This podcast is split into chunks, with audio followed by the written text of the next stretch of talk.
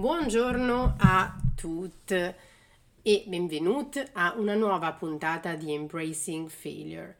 Io sono Erika Isotta e oggi sono qui con voi per parlare di genitorialità, maternità, aborto spontaneo, tutte quelle domande che eh, ci facciamo o non ci facciamo. Eh, quella di oggi è una mia riflessione.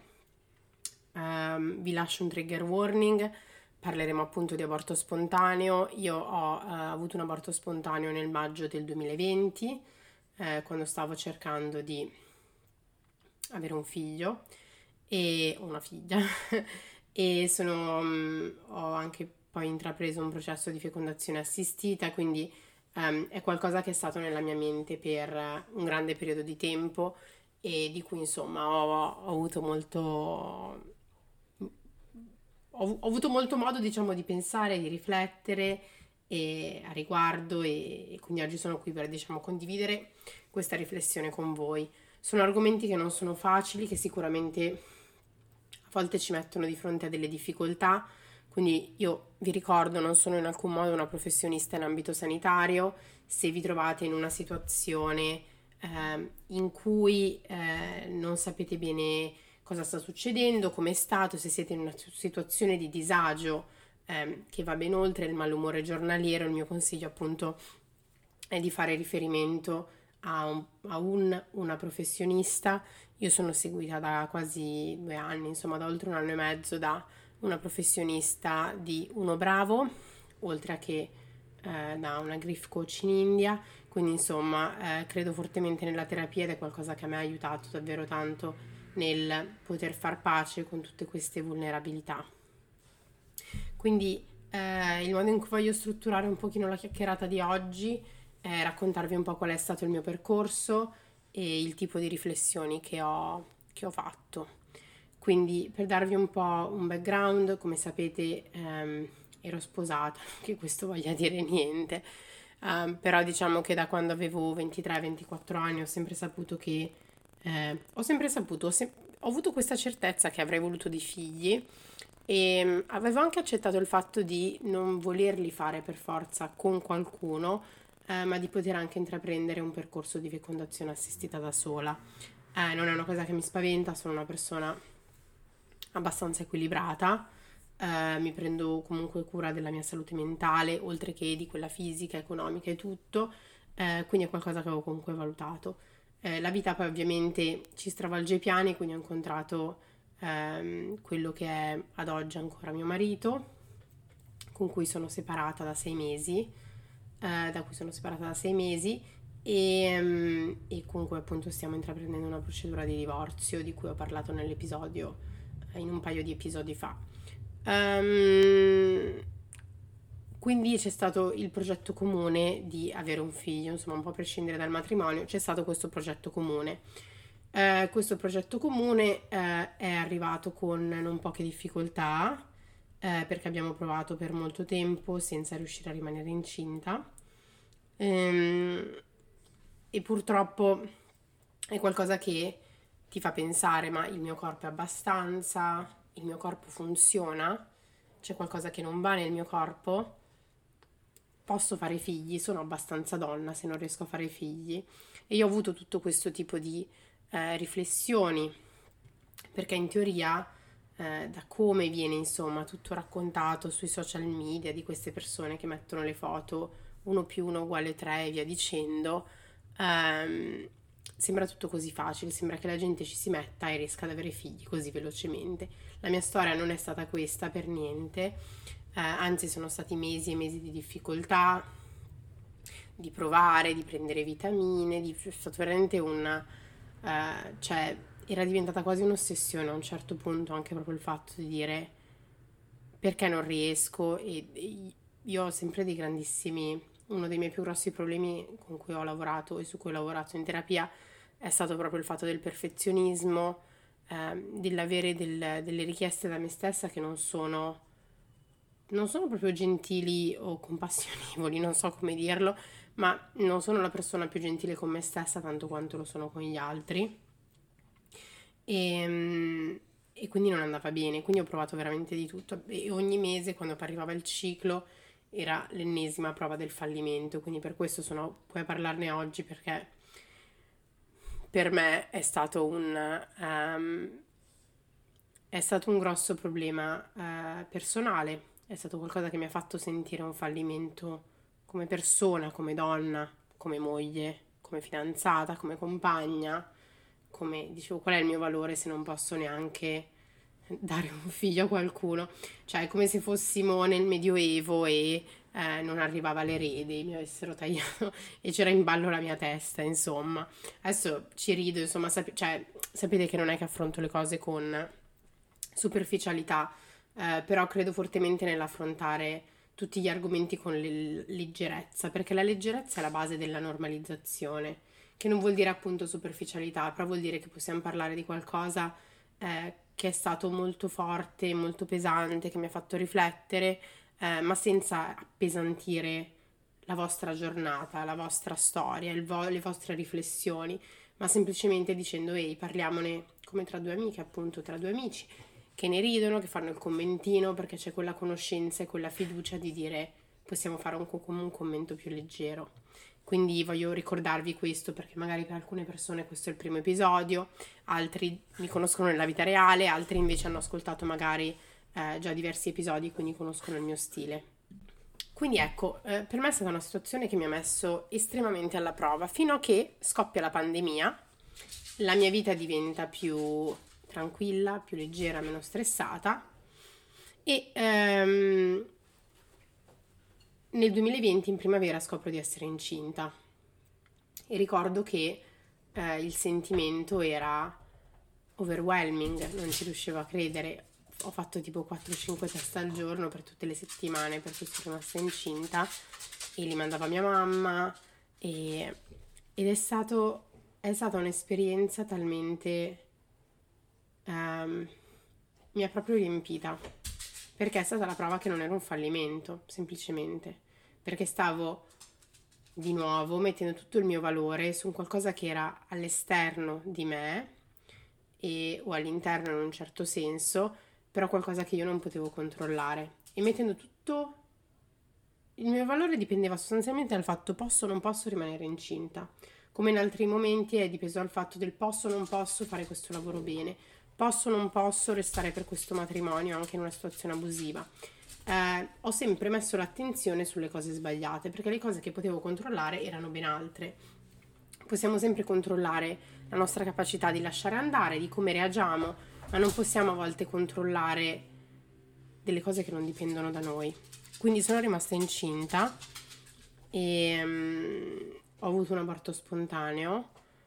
Um, e mi ricordo la mattina che mi sono svegliata e non avevo più le nausee, non avevo più uh, la tensione al seno e tutti quei, quei, sintomi che si imparano a riconoscere, perché quando sei incinta hai un sentimento diverso, non so neanche come spiegarlo, ma ti senti diversa, è come quando hai bevuto qualche bicchiere di vino e cominci a sentirti un po' così, è, è una sensazione che saprei riconoscere se mi ricapitasse, penso, um, ma è di, ti senti diversa dentro, non so come dirlo, senti proprio questo, questo, questa sensazione che va tra il fisico e lo psicologico. Um, ho avuto una morte spontanea, quindi una mattina mi sono svegliata e non avevo più sintomi e sentivo che c'era qualcosa che non andava bene. E mi ricordo che sono andata da mio marito, io ho detto che non era ancora mio marito, quindi al mio compagno, io ho detto guarda, c'è qualcosa che non va, uh, sento che c'è qualcosa che non, uh, che non va e lui mi ha detto no ma non ti preoccupare fa, andrà tutto bene riposati oggi magari sei solo un po' stanca. Perché ero anche molto stanca tutto questo primo trimestre di gravidanza. E, ehm, e, quello che è successo è stato che a un certo punto ho cominciato ad avere delle fitte fortissime e ho cominciato a sanguinare e sapevo cosa stava succedendo. In quel momento ho cominciato a piangere in maniera disperata dire no, no, ti prego, no, no, non adesso, non a me, riavvolgiamo la cassetta, torniamo indietro, non, non voglio questo. Perché non solo non restare incinta era una prova del mio fallimento come donna, ma restare incinta e perdere il bambino, la bambina, lo era forse anche di più. Quindi c'è tutta una parte di difficoltà eh, che ho affrontato um, l'aborto è stato estremamente doloroso, non solo a livello fisico, ma ehm, a livello di tutto. Cioè i mesi a venire sono, sono ancora un po' annebbiati per me. Um, ho sofferto di ansia, depressione, ho avuto dei mesi molto difficili con tanti attacchi di panico e perché il mio pensiero non è stato neanche adesso devo prendermi cura di me perché sono ferita ma devo riuscire a restare incinta il prima possibile e non era una cosa che sarebbe capitata così velocemente. E la fertilità è un concetto estremamente radicato nella nostra società. Una donna che può o non può avere figli eh, viene sostanzialmente insomma spinto tutto il suo dolore e tutto il suo valore su questa cosa qui. E quello che mi sono sempre detta è non ci chiediamo nemmeno più se le persone vogliono o non vogliono avere figli. Cioè, ci siamo chiesti, io mi sono mai chiesta perché voglio avere figli. Perché quello che succede è che quando poi vai da qualcuno e dici, ah, io non voglio avere figli, eh, la prima domanda è no, ma perché non vuoi avere figli? Ma cosa stai dicendo? Cambierai idea? E si cerca sempre di fare un lavaggio del cervello a chi esprime la propria opinione, ma se ci pensiamo la scelta di non avere figli ha meno impatto di quella di avere figli, non solo sulla propria vita ma anche su quella delle persone attorno. Quindi perché non cominciamo a chiedere alle persone che vogliono avere figli perché li vogliono avere? E questo allora non vuole essere un... Uh, una derogazione a dare il permesso a tutti di dire andiamo a chiedere alle persone perché vogliono avere figli, perché secondo me questo è uno di quegli argomenti eh, che sono molto fragili. Io ricordo, avevo condiviso per esempio su Instagram, eh, ancora prima che le persone sapessero dell'aborto, perché dell'aborto ne ho parlato solo eh, 6-7 mesi dopo che mi è successo, quando stavo appunto scrivendo il libro che poi è uscito, 25% una donna su 4, perché gli aborti spontanei sono in realtà poi molto comuni, avevo pubblicato su Instagram questo video di questa donna che diceva non chiedete, non chiedete a una donna se è incinta, se vuole figli, perché non sapete che cosa sta passando.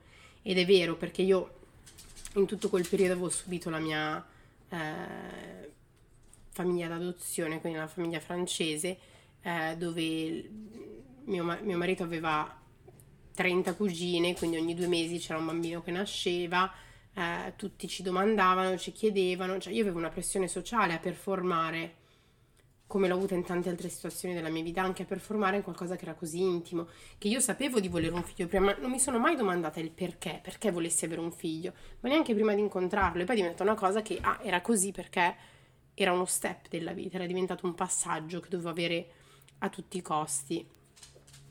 E, ehm, e questa cosa fa un po' paura. Io a questo video su Instagram non me lo dimenticherò mai, mi ha risposto mio cugino, cioè quindi una persona che mi dovrebbe voler bene, che dovrebbe comunque essere preoccupata per me, dicendo, ah ah, ma allora quando la bella notizia, e ho detto, guarda, ho perso un bambino quattro mesi fa, non ricordo quanto tempo era, non penso sia una domanda da fare. Mi fa, ah no, scusa, sì, ma ti ho appena pubblicato un video dove dico non bisogna scherzare su queste cose, o almeno non fatelo con me.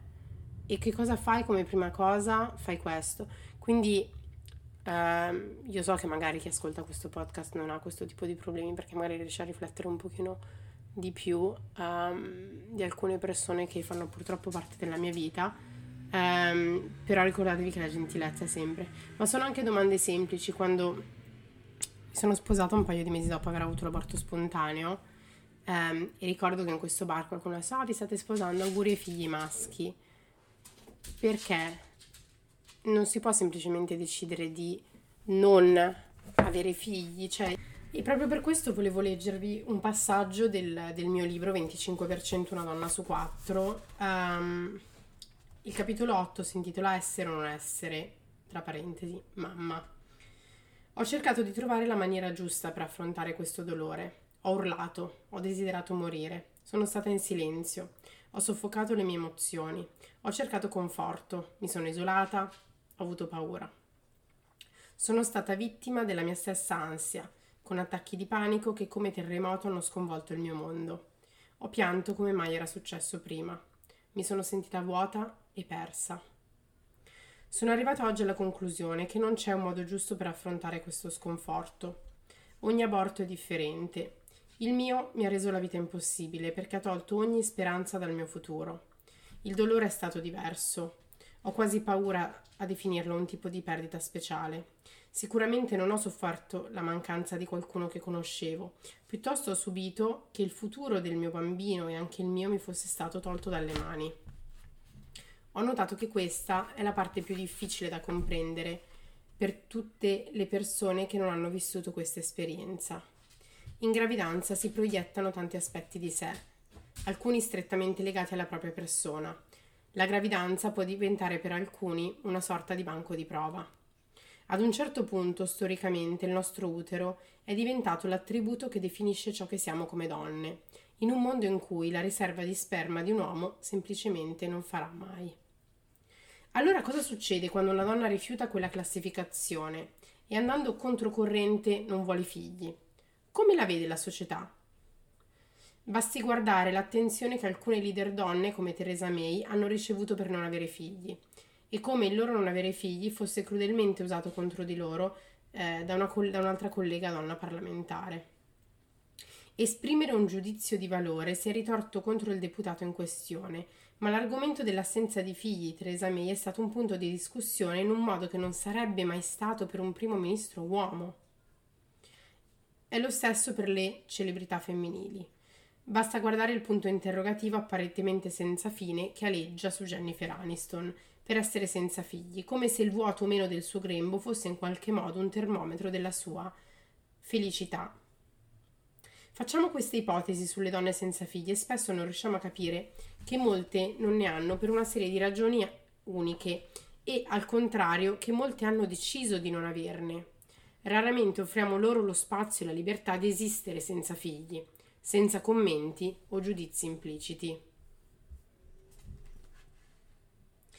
Personalmente penso che sia una scelta incredibile avere figli, ma se tutti devono farlo, non è più una scelta, perché non chiediamo ai genitori o a chi vuole diventarlo perché vogliono essere genitori tanto quanto chiediamo a chi ha un'opinione opposta perché non vogliono esserlo?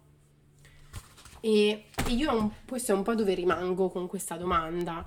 Eh, io non so a che, punto, eh, a che punto rimango, dove sono. Ci sono dei giorni che mi dico è vero, è qualcosa che,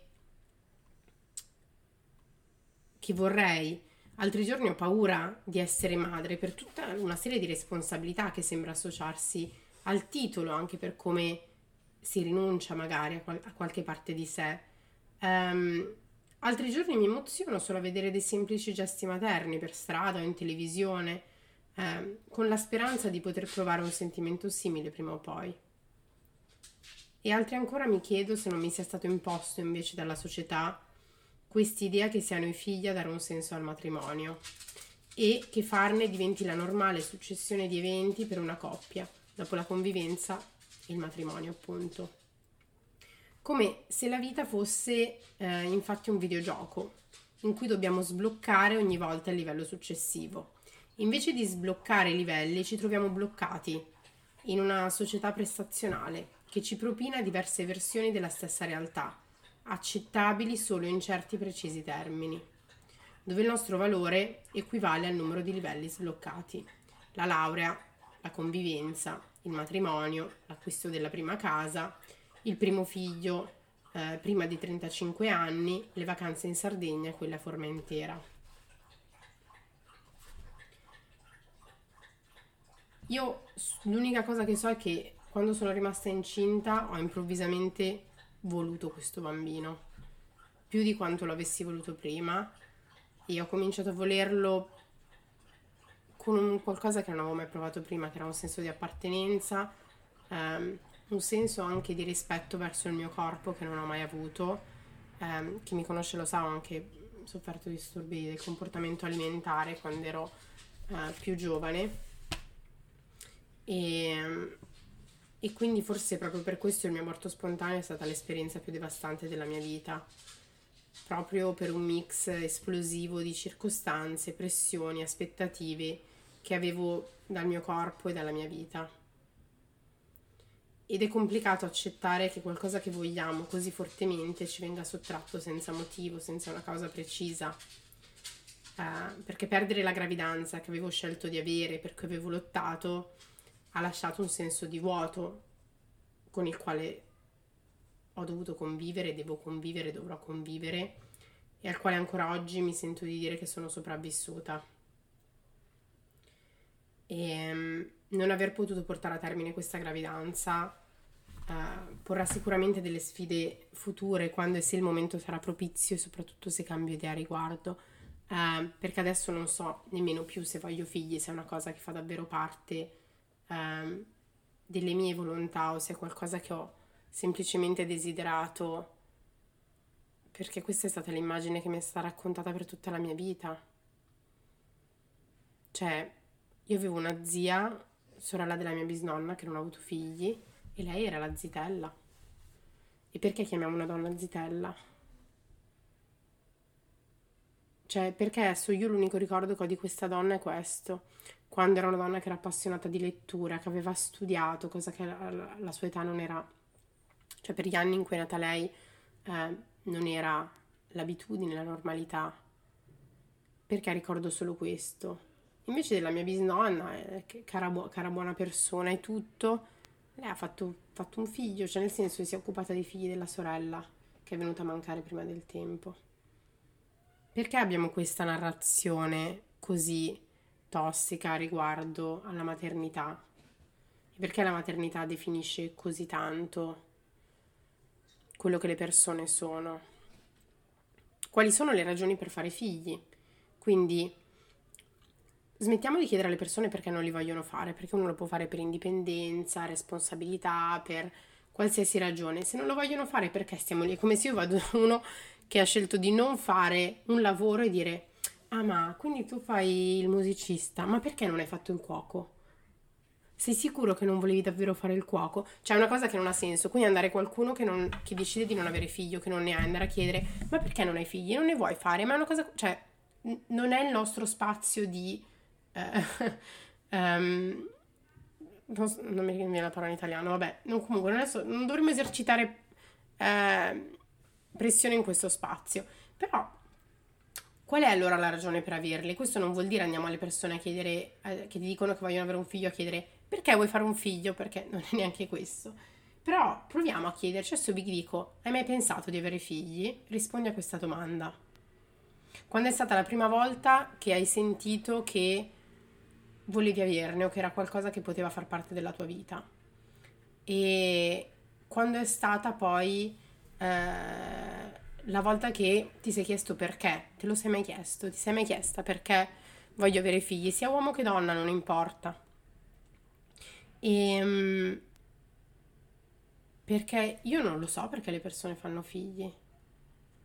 Cioè, se leviamo la ragione della società, io non so perché le persone fanno figli, quindi se qua qualcuno di voi è genitore o no, o sta cercando, o magari ha perso un bambino come me, anche io, mi sento di essere stata eh, madre, genitrice, genitore, um,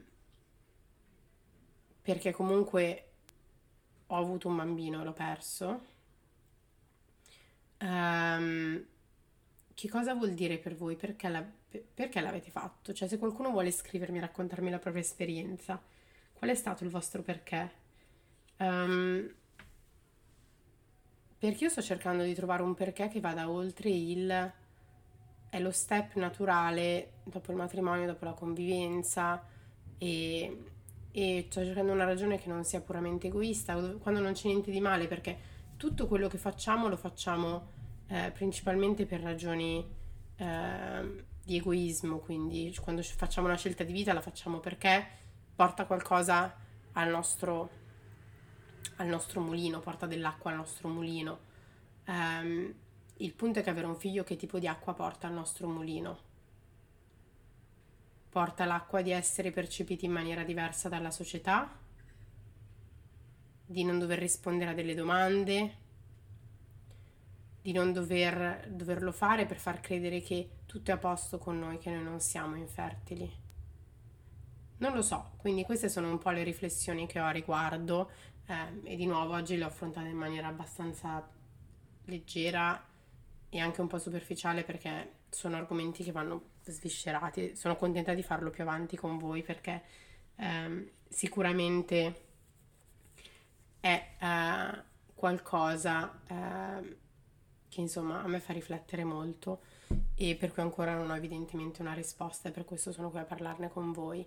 Quindi ecco, mi chiedo un po' questo, mi chiedo che spazio abbiamo nella nostra vita per... Cioè, di nuovo, perché non c'è una ragione giusta e una sbagliata, perché potrei chiederti perché fai un, un lavoro uh, che paga bene ma dove non stai imparando? Eh, perché voglio fare le vacanze alle Maldive, ma va benissimo, cioè non c'è problema. Quindi tutte le ragioni sono lecite, sono valide, non c'è una ragione che è meno lecita. Anche dire lo faccio perché i miei genitori vogliono che io abbia un figlio, perché vogliono essere nonni, va benissimo, cioè è una ragione lecita, non è eh, assolutamente non valida, ogni ragione è valida. Però ecco, volevo parlarne qui con voi perché io di questo non lo so, non ho una risposta e uh, non so più se voglio avere figli. Ed è, una, è stata una cosa strana da accettare, ma non solo per la fine del mio matrimonio, ma anche per, per dire una cosa che voglio davvero nella mia vita, può rendere davvero la mia vita migliore. E so che è un'esperienza bellissima, io sono cresciuta con tanti bambini attorno, ho lavorato con bambini e ci sono ovviamente tante cose belle che portano, c'è anche ovviamente tanta stanchezza, tanta fatica, eh, evitiamo di propinare sempre questa immagine eh, patinata di Instagram che eh, avere figli è passe- portare il passeggino al parco in una giornata di sole, perché ci sono anche giorni in cui ti chiudi in bagno perché non vuoi sentire i bambini piangere, sono lì a sbattere i pugni contro la porta. E ehm, quindi insomma vi lascio con questa riflessione, spero che sia stata utile anche per voi mi ha fatto piacere parlarne, parlarne qui. Se l'episodio vi è piaciuto o vi ha appunto scaturito una riflessione, vi chiedo di farmelo sapere perché mi fa sempre piacere poterci confrontare nei DM su Instagram. Il mio profilo è Erika Isotta, mi trovate lì e niente, vi auguro un buon proseguimento e grazie ancora per avermi ascoltato. Ciao!